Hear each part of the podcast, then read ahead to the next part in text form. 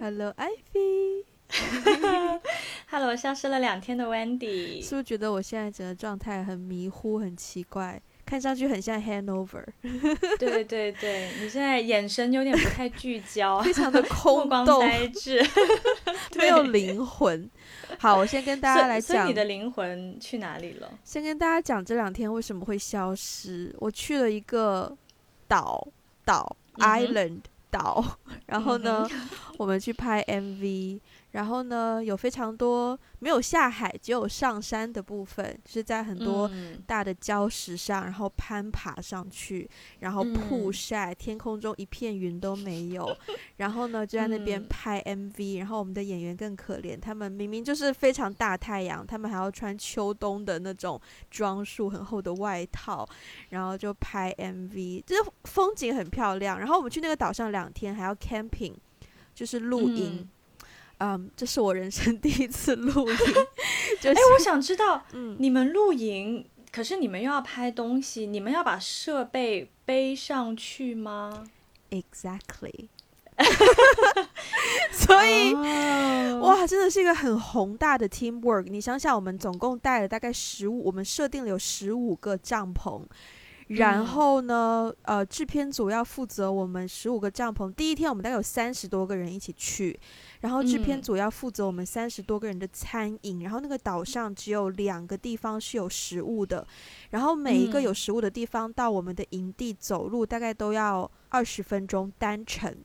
所以呢，嗯把饭拿进来就是要走二十分钟，先去到拿饭的地方，然后再拿到嗯饭，而且三十多个人的饭哦，再徒手拎回来二十分钟。然后啊对，然后第二天早上我们的早餐，因为那些餐厅没有这么早开门，我们因为要拍日出，所以四点钟嗯就起床。首先那个星空真的拍无日出真的是一件很可怕的事情、哎，对，但是我还是要感激有这种机会，让我们可以看到那么美的星空，因为那个岛比较嗯远离城市嘛，所以就是没有什么光污染。然后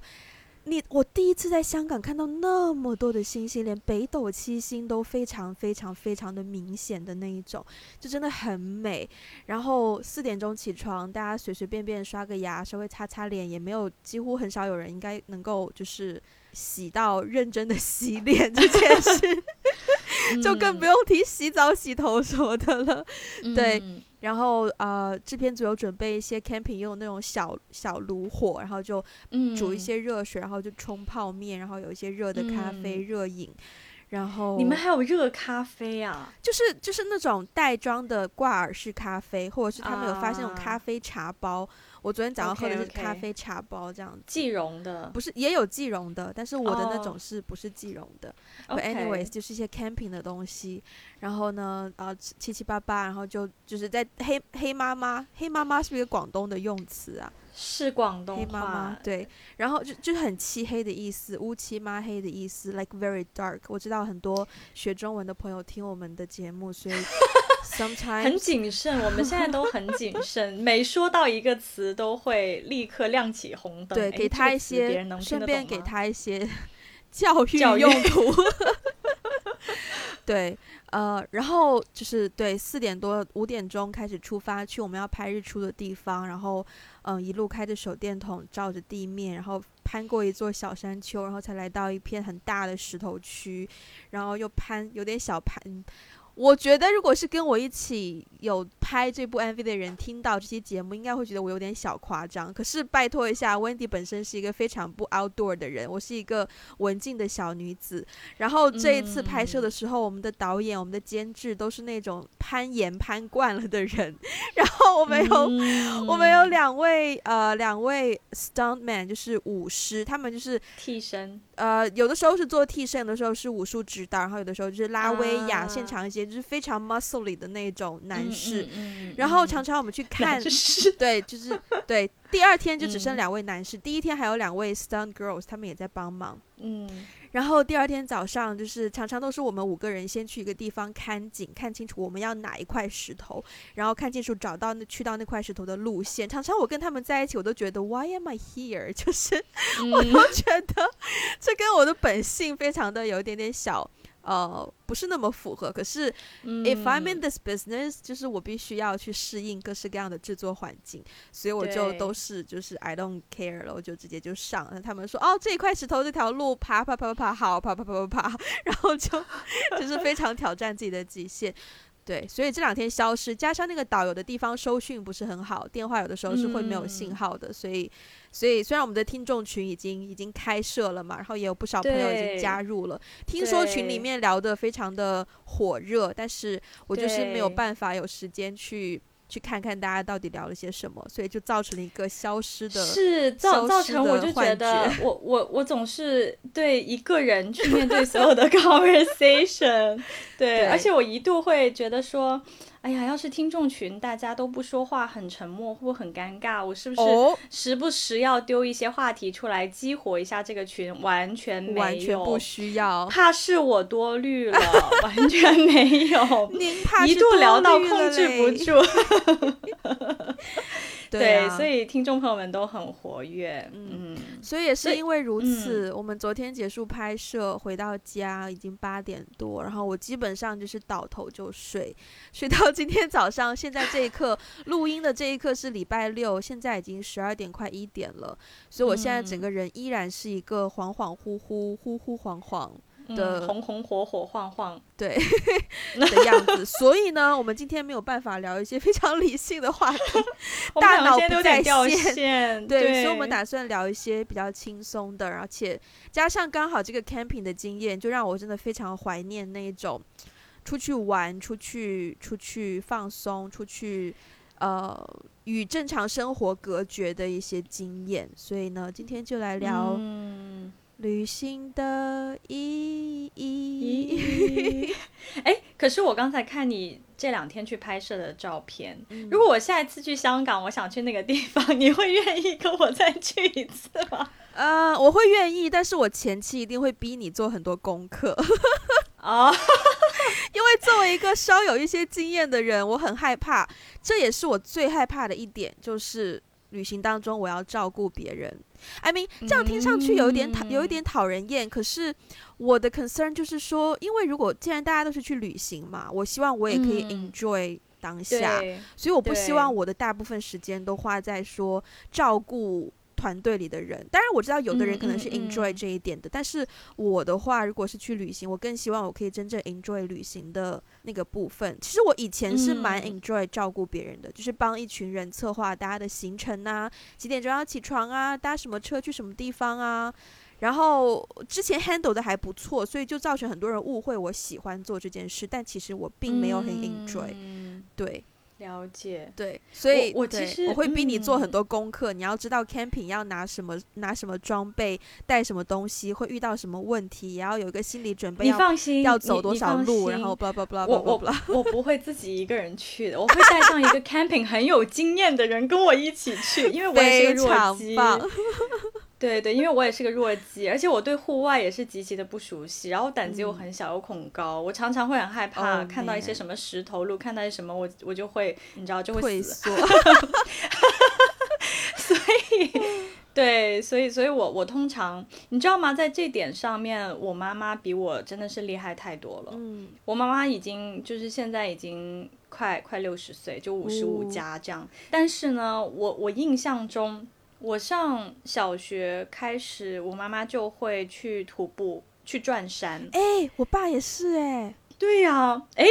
他们可以组个团，说不定有遇到过哦。有可能哦，因为哦我妈是个非常狂热的旅行爱好者，所以嗯之前大概在二十年前吧，就是十多二十年前，就国内关于驴友这个 term 刚刚开始的时候，我妈就是第一批驴友，他们哦就是会在网上去找。呃，有没有一起组团的驴友？然后他们会去转山真的，我爸就是这样，对他是那种会，就是今天晚上不回家，就让我留我一个嗯人在家，就说爸爸今哎晚去徒步，然后他要住在外面。嗯，然后我就一个人搞不好他没有遇到，我也是，我也是，所以我妈就是以前小时候吧，她就会去组团，跟一群驴友去什么什么转山、转什么香格里拉呀，去什么腾冲哇，啊，她去的比较远。哦，腾冲，对我爸也有去腾冲。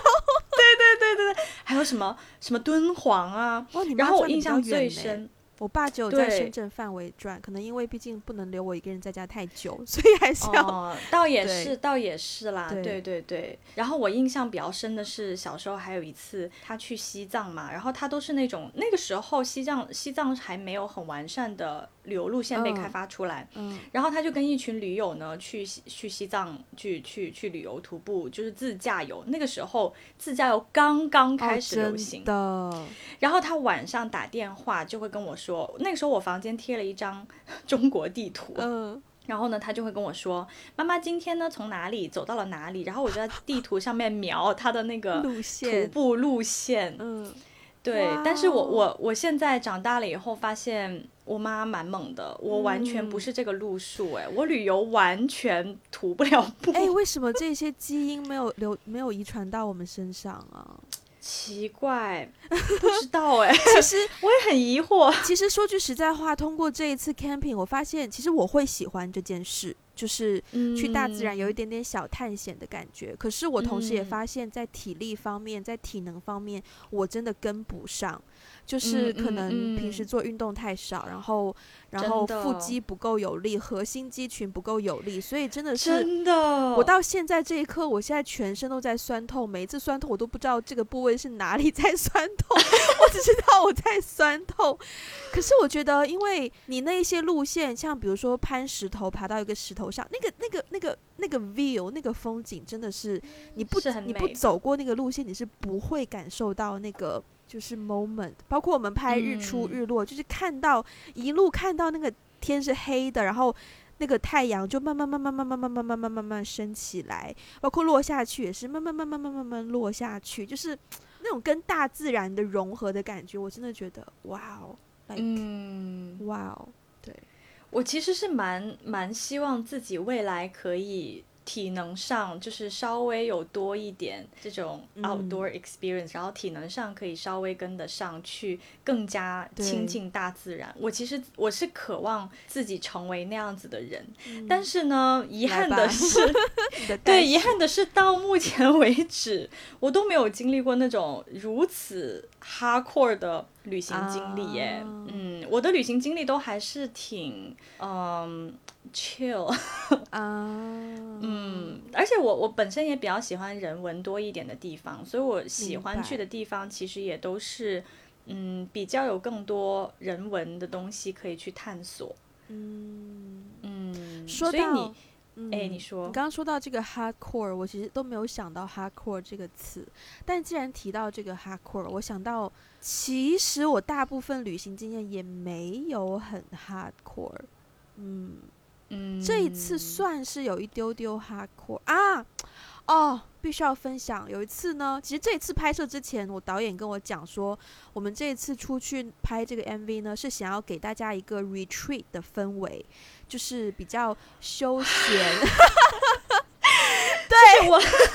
我其实很难理解这种叫 retreat 没有，我们出发之前就是想说，想要你可以真的是亲近大自然，放松身心，然后去聆听大自然的声音，感受大自然的那种 peacefulness。我们出发前真的是这样讲的，包括这条 MV 的一些 concept 也是想要这样子的。然后我就想到我之前有一次 retreat 的经验，那一次我觉得之所以比较轻松，是因为我们呃在一个村庄住了有三两个晚上吧，一个晚上还是两个嗯晚上，然后第二天。没有说要那么早起床去赶日出，但是也是在大概五点、四点半、五点就起床了，然后去到那一片地区的一个小码头，然后小码头就就有就有海浪拍着沙滩，然后呢就会有两三只野狗，那个村庄有很多只狗，然后晚嗯上呢，呃。那天晚上我觉得非常的温馨，就是我一个人坐在村子门口，因为那个村里面电话是完全没有信号的，只有在村门口会有偶尔嗯会有一格的信号，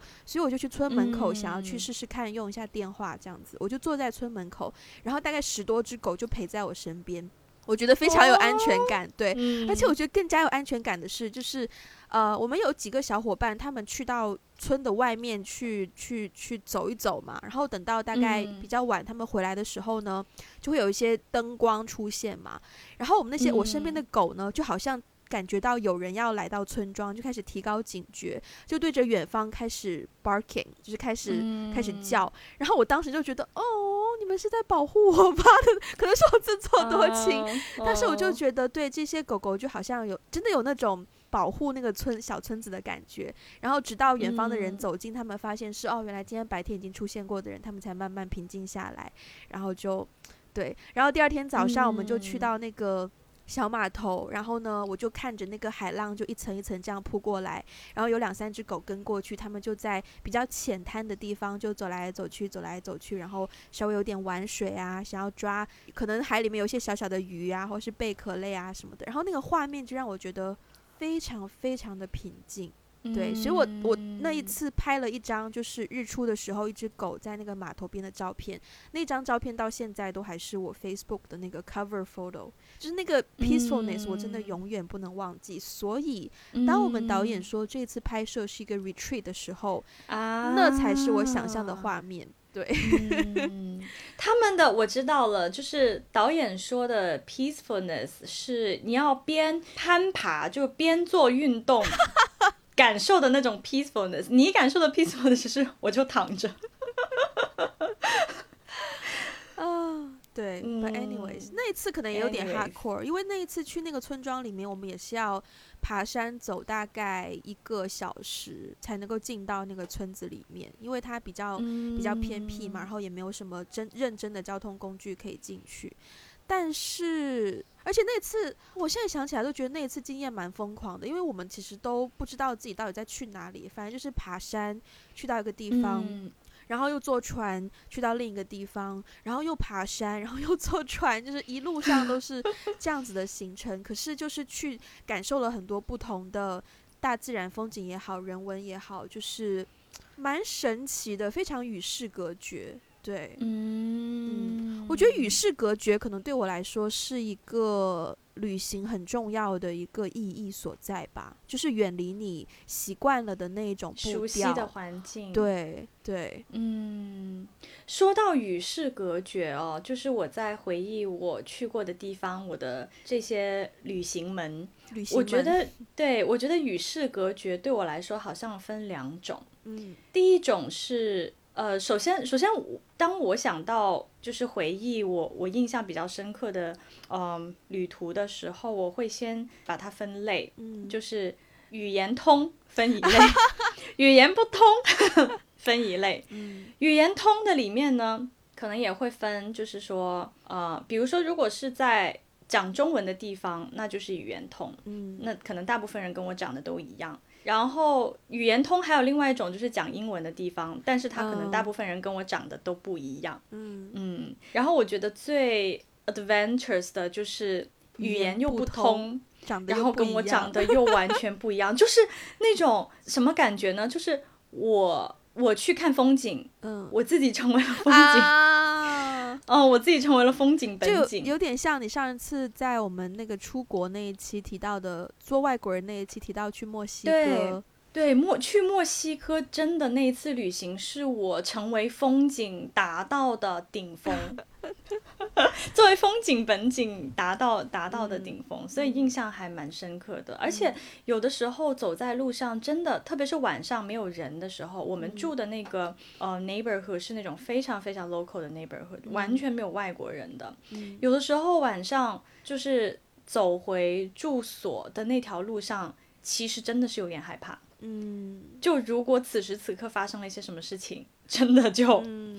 就没也没有什么人，然后也也无法跟当地的人去沟沟通和交流，嗯。对，有点紧张，但是又有点 enjoy 那种真的完全脱离任何一个我熟悉的环境，到了一个完完全全嗯。陌生的一个环境，嗯。嗯，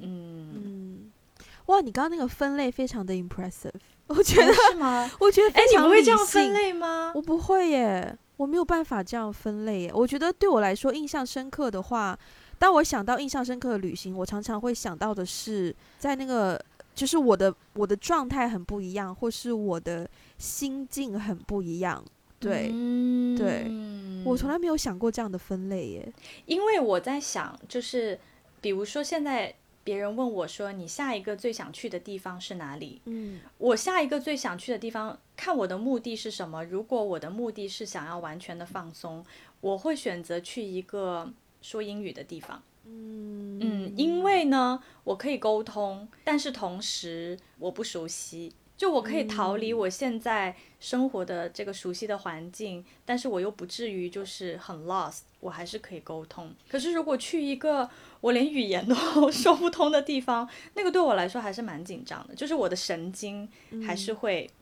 保持一定程度的。紧紧紧绷，因为我要去 plan 说，如果这个突发事情发生怎么办？我要去做很多很多的准备预备工作嘛，就使得我没有办法完完全全的放松下来。可是，可是其实我还蛮 enjoy 在旅行当中遇到各种问题。我觉得我是一个受虐心态很强的人，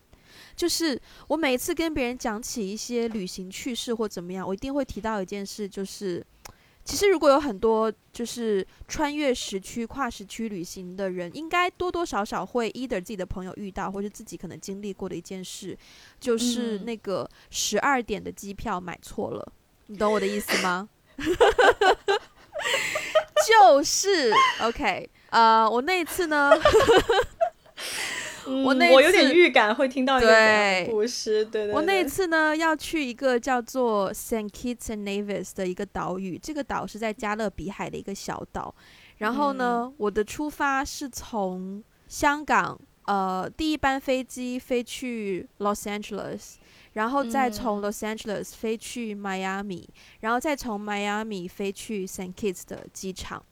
好，第一班去了 Los Angeles 没有问题，然后我爸给我买的机票，所以呢，就是呃 Los Angeles 当天晚上大概十二点到，然后第二天早上是五点钟的飞机，所以只有五个小时，所以应该也是很多人有过类似的经验，就是睡机场，在机场过夜。嗯，OK，我觉得 I'm so excited，就是我终于也要有睡机场这样的经验了。我当时是抱着这样的心态去的，然后好睡机场，然后机场。到了机场啊，十二点下飞机，拿好行李就找一个比较人少的地方，然后又比较有照明的地方，觉得不会太危险的地方就睡。然后呢，到第二天早上五点钟我就去办 check in。然后呢，我在那个自动的机器想要 check in 我的行李，就发现哎，怎么都怎么都 check in 不了。然后我就去柜台，然后去柜台给那个人我的 passport，然后就跟他说我要 check in，他就说，嗯，your flight is not today。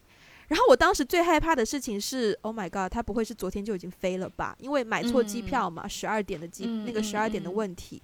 然后呢，他跟我说，It's tomorrow morning。然后呢，我当时的心情是说，哦，所以我在机场白睡了五个小时吗？嗯。然后当下就只能立刻重新找一个酒店，然后稍微安顿一下，然后。呃，那也是我第一次，就是遇到这种事情，也不知道怎么处理。然后信用卡的额度又不是很够，然后我就要等到等到大概中午十二点过，我之前还账的那一笔钱到账之后，我的信用卡才可以刷。然后我就在那个在那个 lobby，就在酒店的 lobby 等。然后我当时说句实在话，还心存侥幸，在那边刷 Tinder，然后就。就是 不知道会不会遇到一个人可以收留我一个晚上，我就不用花酒店的钱。大家不要模仿这种行为，千万不要，千万有有点有点有点危险，很危险。对，万一被骗了怎么办？对对。然后终于就是信用卡成功刷到，而且那天那个柜台也很 sweet。但你倒是很聪明哎，就是如果我在你的这个情景下，我根本完全不会想到这一招。啊，然后那个柜台也很 sweet，就是看到我很可怜，就是要等到下午才可以 check in，然后他就给了我一张那个酒店的餐券，就说你要吃饭，你可以去那边吃，反正我知道你要住我的酒店了，blah blah blah。就是我觉得也要遇到一些问题才能够增加你的旅行经验吧，所以 overall 那一次我还蛮，我觉得蛮印象深刻的。对，虽然它不是一个很 smooth 的一个旅行经验，但是，但是我觉得是一个很有趣的、很有趣的经验，是很有趣，嗯，对呀，而且让你让你 fully explore 机场啊、酒店啊，大家大家都说 Los Angeles 的机场很无聊，我只能说认真。就是 Los Angeles 的机场真的很无聊，嗯，就是也没有什么 duty free shopping area，然后也没有什么就是 bookstore，什么几乎都没有，连餐厅都没有几间。对，这个我不得不说，我去过的大部分美国的城市里面，我飞过的大部分机场。嗯，除了 Las Vegas，嗯真的蛮无聊，没有什么东西可以 kill time。Las 对 Vegas 就是一下飞机全部都是老虎机，然后在机场里面完全你真的可以赌钱啊，玩玩到天昏地暗。天，对，但是除了除了那个机场以外，其他的我去过的其他机场都就是你顶多就是吃点东西，没没有什么别的可以做了。，Yeah，嗯，这样子我才发现中国大陆很多机场还蛮有趣的耶。我曾经在应该是武汉的机场，还遇到那种一个人唱 K 的那个包厢，现在都有啊，现在所有机场都有啊，对，有很多娱乐活动。嗯，嗯也是这几年才开始的啦。其实以嗯前也没有这么多。嗯，对，但以前嗯基本上机场里面都会有可以吃饭的地方，或者是喝咖啡的地方，或者是书店，你知道，就那种书店，但是它对对，说是书，店，可是会卖很多一些电子产品，以及一些那种旅行的装备，比如说充气枕头啊，或者是钥匙扣啊，或者是 Lonely Planet 的书啊，对，都会有很多那嗯种地方。其实我还蛮喜欢机场这个地方的。诶，诶，但是是，但是可能是亚洲的机场，因为其他地方的机场确实没有这么多娱乐也好，或者是让你休闲的地方也好。我听说新加坡的机场有电影院，哇哦，这个让我还蛮 impressive 的。就是 overall 好像我觉得在亚洲的机场都，如果它服务做得很好的话，那真的是很好。香港机场好像也有电影院。我不知道是在机哦场吗本场还是机场附近，但是对，好像是有电影院的。香港机场还蛮棒的，嗯很大，嗯，然后我也很喜欢香港对机场。对对对，也蛮好逛的。哦，说句实在话，香港机场的 duty free shop 真的是很好逛。嗯，对认证对 check。对对对对对，嗯，嗯，你还有什么印象深刻的旅行经验吗？我印象深刻的旅行经验其实非常多哎，就是我第一次玩的很嗨很嗨，是高中毕业的时候，我们嗯那四位仙女嘛，就之前节目里面有讲到过，四仙女，yes，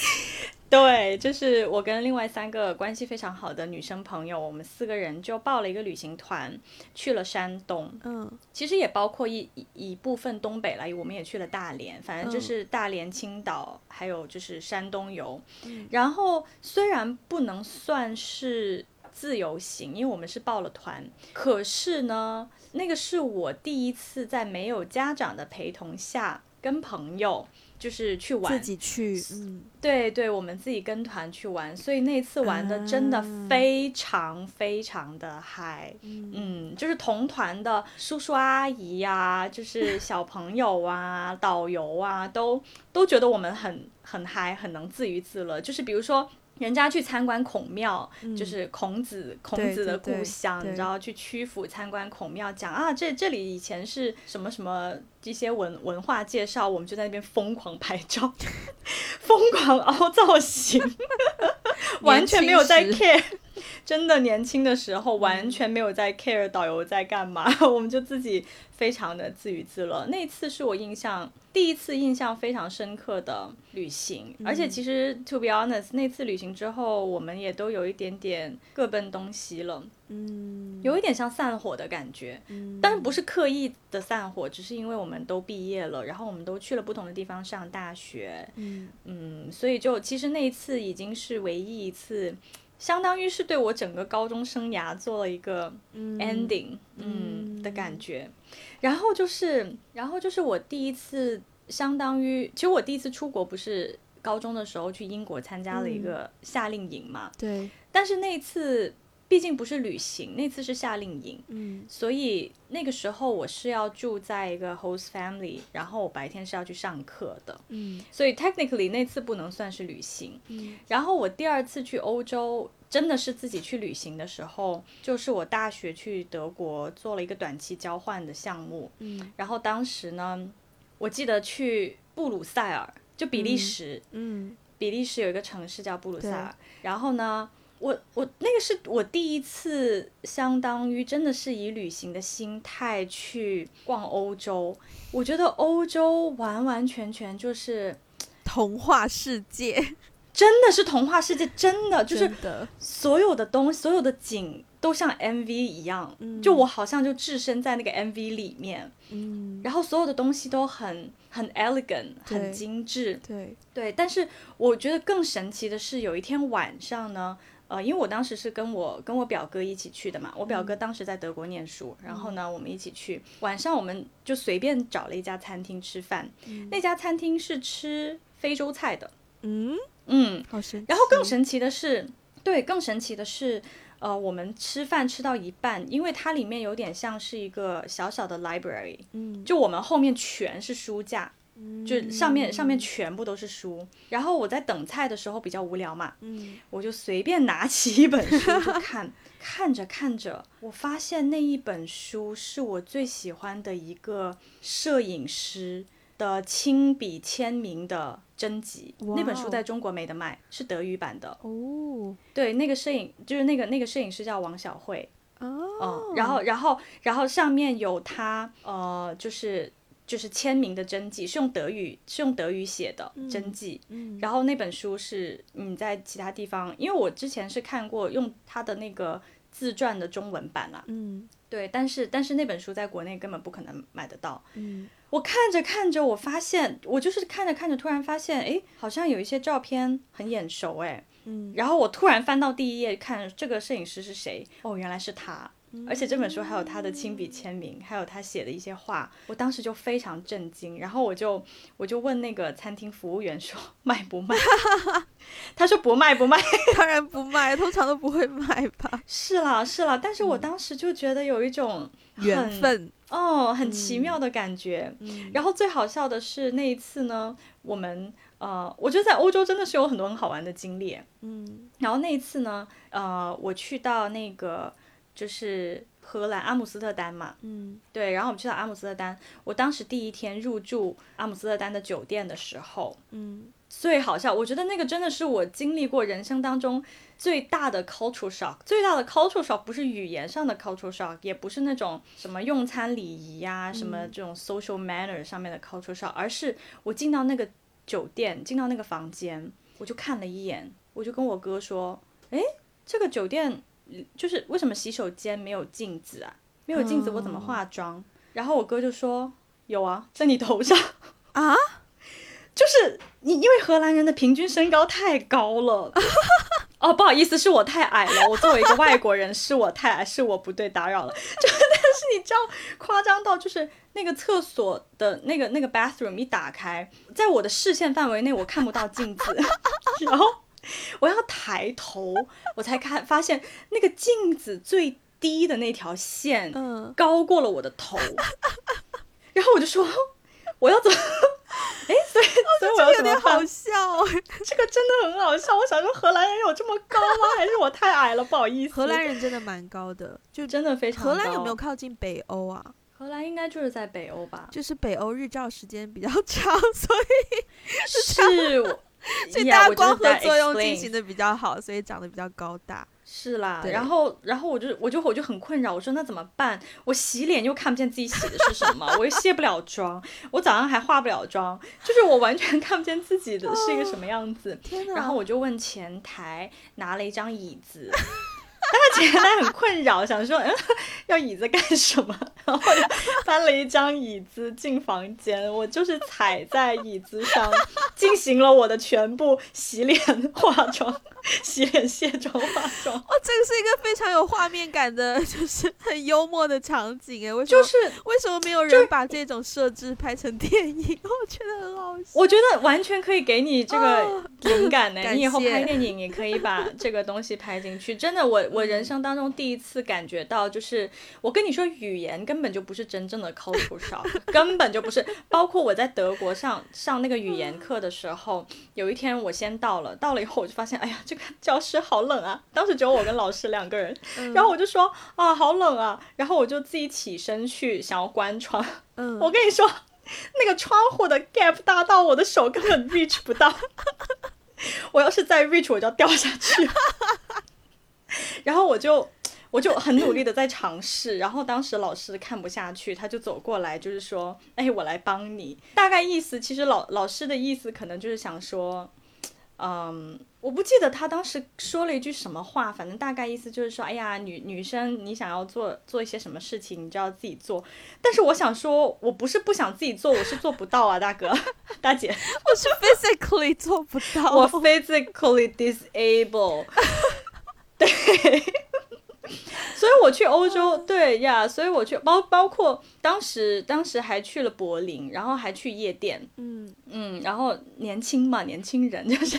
晚上晚上去夜店的时候，我完全看不见 DJ，我完全看不见到底是什么人什么东西在那个舞台上面，因为我完全被遮住了，完全被挡住了，嗯，所以其实我我对于欧洲的印象就是。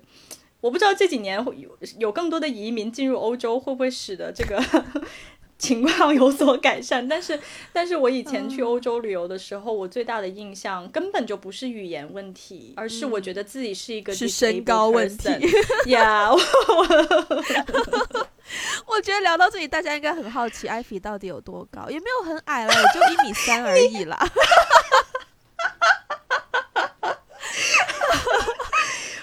此时此刻应该有很多听众很很好奇我到底，但是但是我我我我必须要说，其实我我我原来在日本上学的时候，有很多外国同学到日本也有很大的 cultural shock，而这个 cultural shock 也是跟来自于身高吗？对，来自于你的 你的身体。嗯，我曾经听过一个，我有一个男男同学，大学的时候，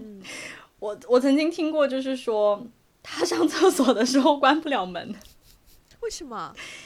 就 就是他要坐在马桶上的时候，他太高大了，他一他关不了门，就是 就因为身躯已经装满了那个隔间的意思吗？因为因为日本的很多住宿的地方，它就是那个 toilet，嗯，跟你洗澡的地方是隔开的，嗯嗯，所以呢，就是你就只有一个很小很小的空间，对，就比如说如果你要。大号的时候，嗯，你就只能坐在那个狭小的空间里，可是太挤了，挤到他根本无法把门关上，关把门关上，他脚就不知道往哪里放。对，我觉得旅行过程当中就是会遇到很多这这种蛮有意思、意想不到的趣事。但我觉得这其实某种程度上真的就是我们所谓的。呃，拓充我们的视野的一个方式，因为你没有体验过，当你作为一个呃双引号所谓异类的时候，对你别人的生活习惯跟你本身有太多不一样，你会你才能够感受到那种就是。差异给你带来的不便或者是困扰，然后当你经历过一次之后，你在下一次遇到类似的情况，你才可以比较站在别人的立场去想整件事情给大家带来的体验到底如何。所以我觉得是对于每一个人成长当中都非常。重要的一个经验，我不敢想象此刻我居然可以如此的理性来组织我的语言，就是我的对于一个 hangover，对，对于一个 hangover 的人来说，好厉害，我 神经好像突然间恢复了一样，Yeah，嗯，哎，那所以你在旅行的过程当中，你有遇到过让你觉得特别惊险或者是特别特别难忘的事情吗？呃。其实前面讲过的，我觉得我不知道是因为我我有的时候已经很难定义旅行这件事情了，因为常常因为工作或是因为呃，就是家庭会去到一些不同的地方，可能是跟这一帮人去玩，或是跟那一帮人去什么什么，所以我蛮难去定义到底什么是旅行。但是对，但是就只能说哦，去别的地方玩，呃，会有一些。让我觉得自己得到很大提升，或是得到一些完全不一样的经验的时刻吧。其实有一个我还蛮想分享的是，我曾经就是在我大学毕业，然后工作了大半年，然后当时在考虑我要读研究生还是找工作，就是等于是处在一个迷茫的阶段吧。然后我当时做了一个决定，就是我要去。呃青旅打工换宿。嗯，对，因为打工换宿你比较不需要付出太多的钱，你只需要负责你的旅费。然后当你联络到一家青旅，他愿意接受你打工换宿的话，他会给你提供住宿，但是他不会付给你薪嗯水，可是他也会包。嗯他也会包你的伙食，可是你就是要嗯在青旅免费帮他打工，就是一个交换嘛。嗯嗯所以嗯呃，其实很多人的做法就是，可能我在一家青旅做一个月，然后期间我可以联络嗯下一家青旅，然后这个月满了之后呢，我就再去下一个青旅，再去继续的打工换宿。我当时很想要尝试这种方式，所以我联络了第一家，然后是在成都的一个青旅，然后我就去一个小院，嗯他们的青旅是一个小院子，然后一小栋楼，然后呢，我就去帮他们早上呃比较早起打扫一下院子，浇浇花，擦擦桌子，然后就去买菜，然后回来做饭，然后做午饭，然后下午就比较轻松，然后晚上再做午饭，然后第二天早上又在就是重复这样的工作。就其实、呃，所以是说下午以及晚上吃完饭之后，我也有时间可以去逛一逛这个城市啊，然后去一些不同的地方啊，做自己想要做的事情啊。我觉得是蛮 chill 的一个一个东西，而且同时你在青旅里面，你真的是可以接触到各式各样的，然后来自不同地方的人，而且嗯愿意住青旅的人，很多人也都会愿意聊天嘛。所以对，虽然说我是一个内向的人，可是，在那个环境中，也会有很多不同的人要找对象聊天，所以他们也会跟我聊天这样子。嗯所以，嗯嗯，对我来说也可以认识到不同的人。很可惜，也不能叫很可惜，但就是我第一间青旅才做了两个礼拜，我就确定说我要回香港，呃，有一个面试，所以我在那边只有待三个礼拜，我就走了，就没有再继续嗯那样子的行程。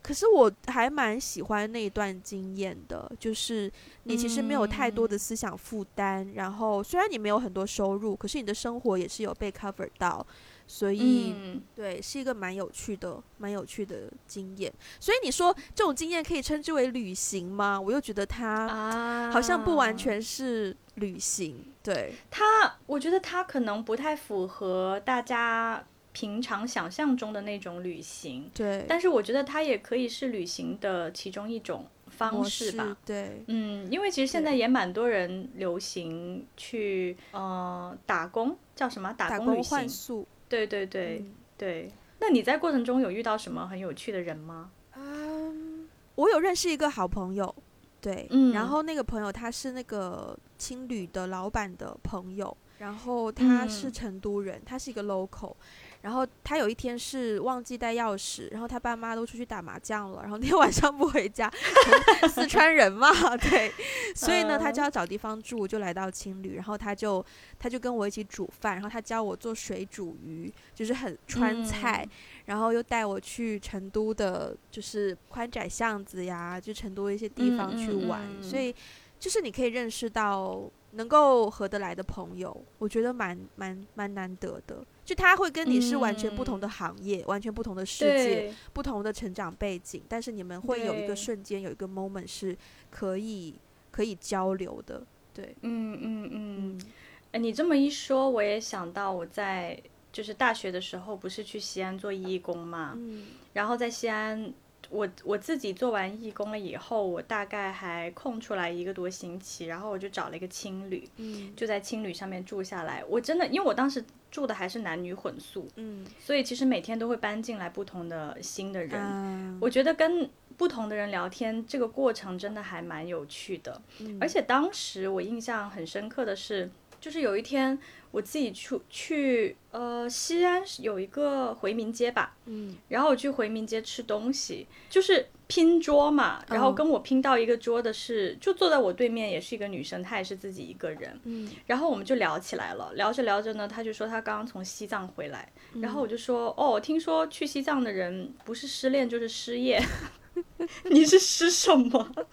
对，然后我们就开始聊起来，后来就聊得还挺开心的。然后之后两三天我们有一起玩，嗯而且呢，在过了一两年以后，他是他是成都人，嗯。对，过了一两年以后，我去四川旅行，也是去成都，也是住在一个青旅，我还有联系他，嗯。然后他有带我逛成都当地的一些小店啊，请我吃东西啊。嗯。我觉得在旅途过程当中认识的人还蛮还蛮有趣的，嗯，我觉得这种关系很神奇。总而言之，嗯嗯，是的，是的。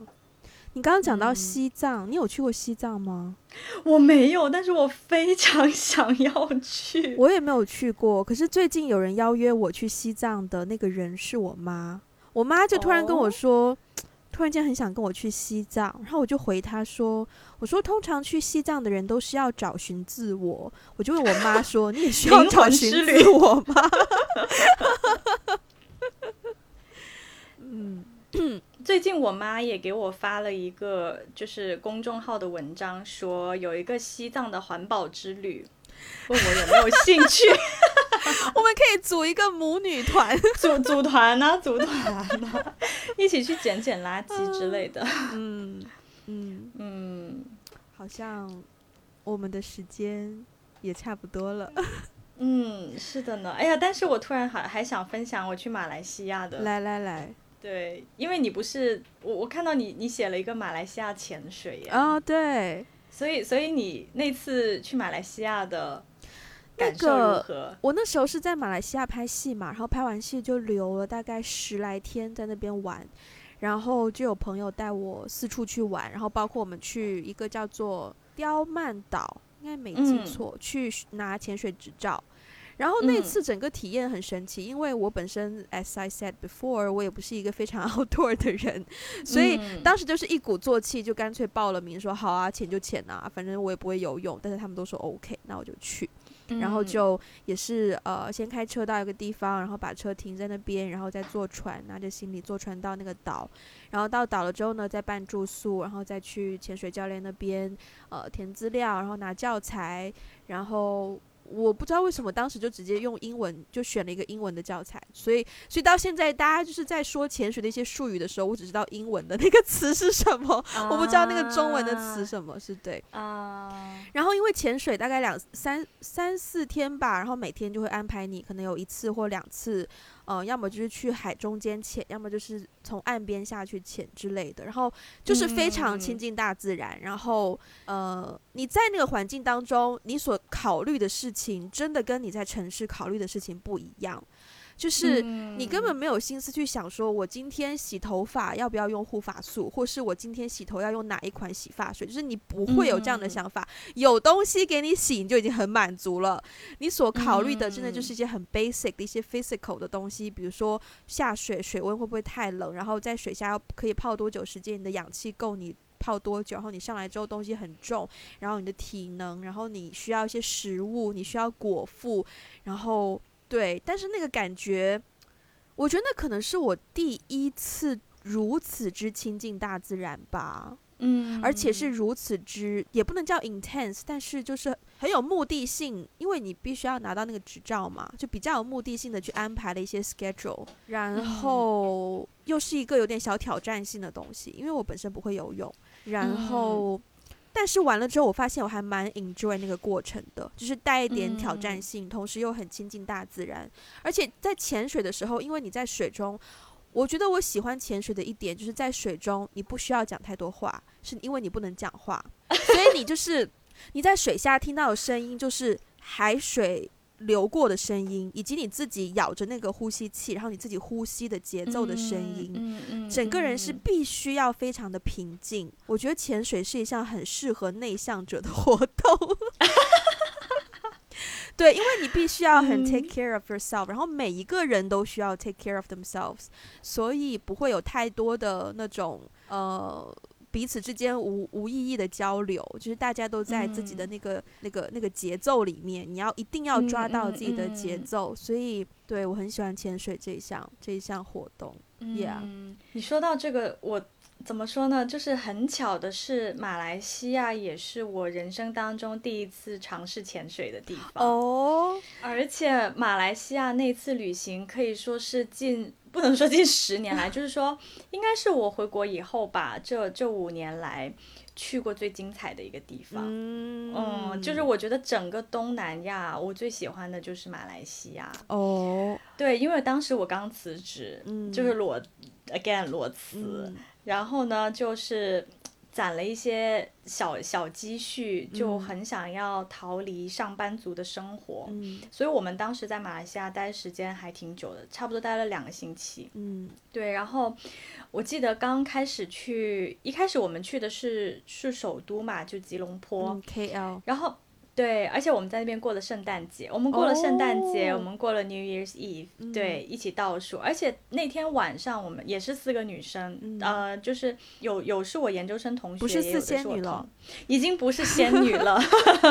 四个打工人，嗯。对，然后呢，我们就一起去的吉隆坡。然嗯后我还记得当时就是，呃，好像是新年吧，我们每一个人写下自己的，就是相当于对过去一年做了一些年终总结，然后写了一个新年愿望，而且我们都给自己立了一个 flag，不管是感情上还是工作上，一定要有一个突破自己的地方。嗯。当天晚上就已经有一一位朋友突破了自己，他给呃曾经暗恋的一个前同事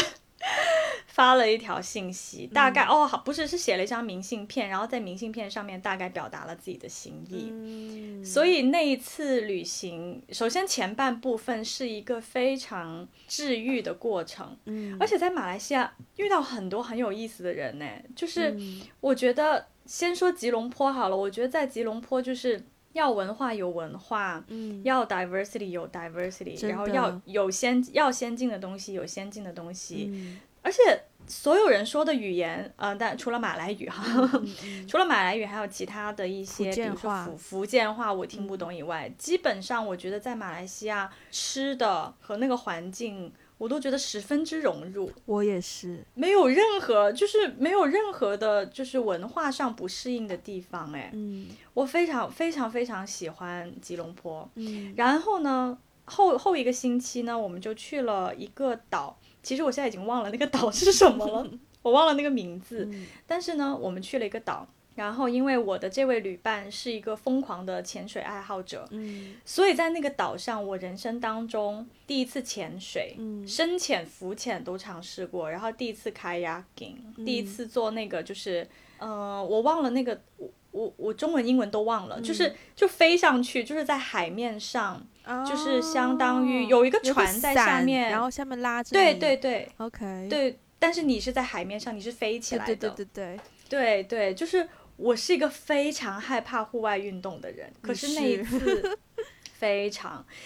可是那一次真的做了人生当中很多的突破。我还记得我第一次潜水的时候，因为我也不会游泳，嗯而且更可怕的是我有哮喘，对，所以所以我们一开始去深潜的时候，我我真的是整个人吓到，我觉得自己呼吸不了，然后周围又黑麻麻的一片。嗯 所以其实我只是潜到了一个地步，我就给我的教练一个手势，就是我我不行了，我要上去。嗯但是浮潜非常好玩，因为浮潜你你可以看到下面的鱼呀、珊瑚礁啊什么的。结果结果我被珊瑚刺痛了我的膝盖，嗯就是因为我不会游泳嘛，所以就是当我有我有感觉到我我自己要起来的时候，我不会控制我的我的身体，使得就是我的膝盖被珊瑚划到。嗯然后我上岸的时候，你知道吗？我的双我的双腿啊，就真的是我的我的两个膝盖 bleeding，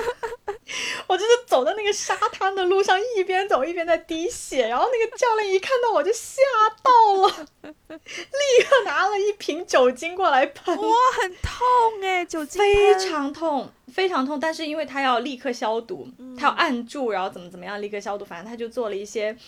呃、嗯类似程序之类的。后来我从马来西亚回来以后，一直到现在，我的膝盖上面还是有疤痕，哦，